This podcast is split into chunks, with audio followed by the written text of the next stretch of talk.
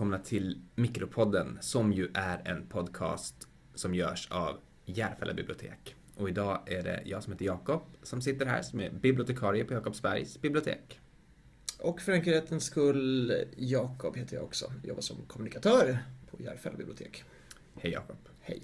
Jag eh, tror att både du och jag som biblioteksarbetare gärna föreställer oss att litteraturen kan ge människor nya tankar och nya perspektiv på saker som de inte har sett förut. Skriver under till 110% som det så populärt brukar sägas. Ja, men vad fint. Och inte minst så vill vi ju att litteraturen ska kunna göra det här.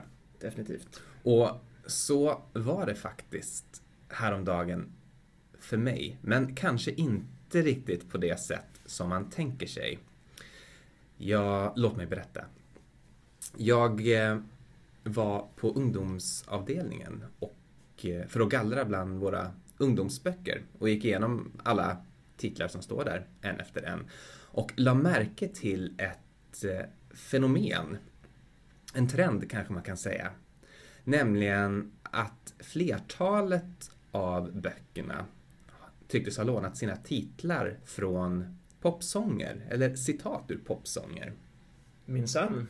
Jag kan ge några exempel här så kan vi se om du känner igen dem. Det kommer du säkert att göra. Till exempel eh, Vi är inte såna som i slutet får varann av Katarina Sandberg. Det låter ju misstänkt lik en Håkan Hellström-strof va? Just det, från första skivan eh, Nu kan du få mig så lätt. Mm, fin sång. Jä- Jättefin. Eh, Det är så logiskt, alla fattar utom du av Lisa Bjärbo. Det där låter ju otroligt bekant också. Skulle behöva en melodi till kanske. Det, det, den förekommer i två sånger. Eh, den är gjord av Annika Norlin från början.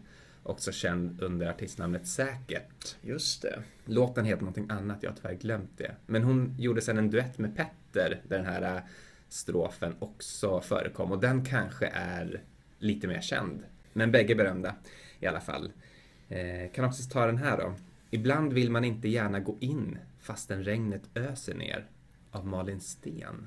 Men se där, det är ju vackert väder, Jakob Hellman va? Just det, tre gånger Jakob i studion just nu.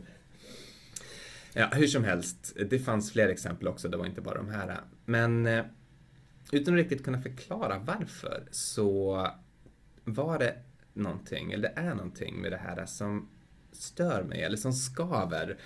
Jag kände en mild irritation helt enkelt när jag gick där bland hyllorna och såg låttext efter låttext glimra förbi framför mina ögon.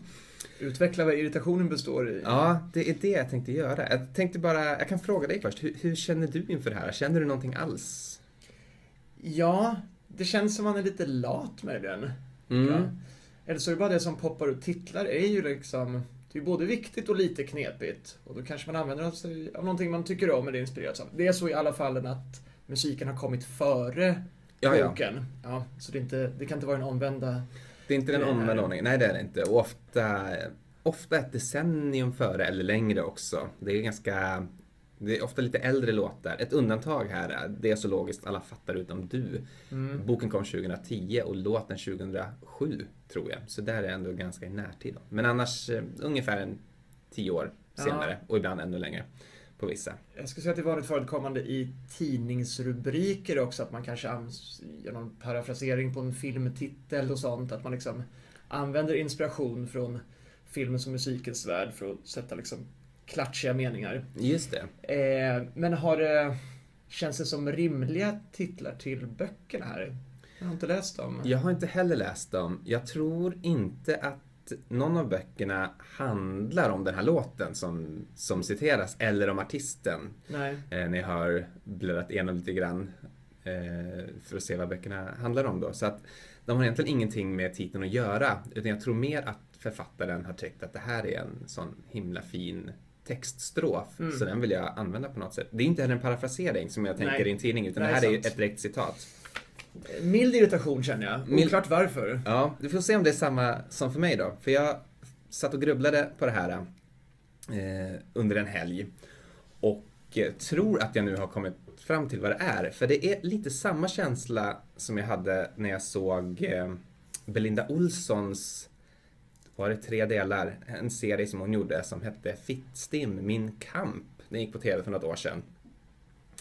Eh, väldigt kort recap då. Belinda Olsson var ju en av 90-talets unga feminister eh, som var väldigt profilerad då, fortfarande en profilerad mediepersonlighet. Nu är hon besviken på hur feminismen har utvecklat sig i Sverige och åkte runt och skällde ut folk för att de inte drev samma frågor som hon och hennes kompisar gjorde och hade samma åsikter som hon och hennes kompisar hade 20 år tidigare. Ungefär så. Kanske en liten nidbild, men ändå ganska, ganska mycket vad det handlar om. Och det som jag kände med det och som jag också kände med de här låttitlarna, det är en väldigt mänsklig känsla tror jag hos människor. Men en mänsklig känsla som jag tycker att man bör stävja. Nämligen känslan av att ens eget liv och ens egna upplevelser är mycket verkligare och viktigare än andras. Jag tror att Belinda Olsson var irriterad för att hon tycker att hennes nästa generation har förvanskat hennes arv på något sätt. Mm. Som om det bara vore hennes arv. Men det är det ju inte. Utan hon har ju i sin tur varit med i en rörelse som har förnyat och uppdaterat tidigare feministers arbete. Eh, och det är väl bara naturligt att de efterkommande kommer att hitta sin take på den här rörelsen. Precis som att feminismen kommer säkert inte att se likadan ut om 20 år nu jämfört med vad den gör idag. Mm.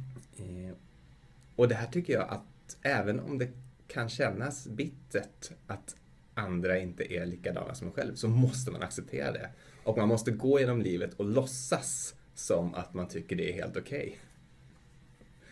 Fake it till you make it. Och jag får lite samma känsla av de här boktitlarna. Eh, vi kan ta Malin Sten då till exempel, Jakob Hellman-boken mm. där. Som ju var Ibland vill man inte gärna gå in fast regnet öser ner från skivan och Stora havet och låten Vackert väder. Den kom 1989.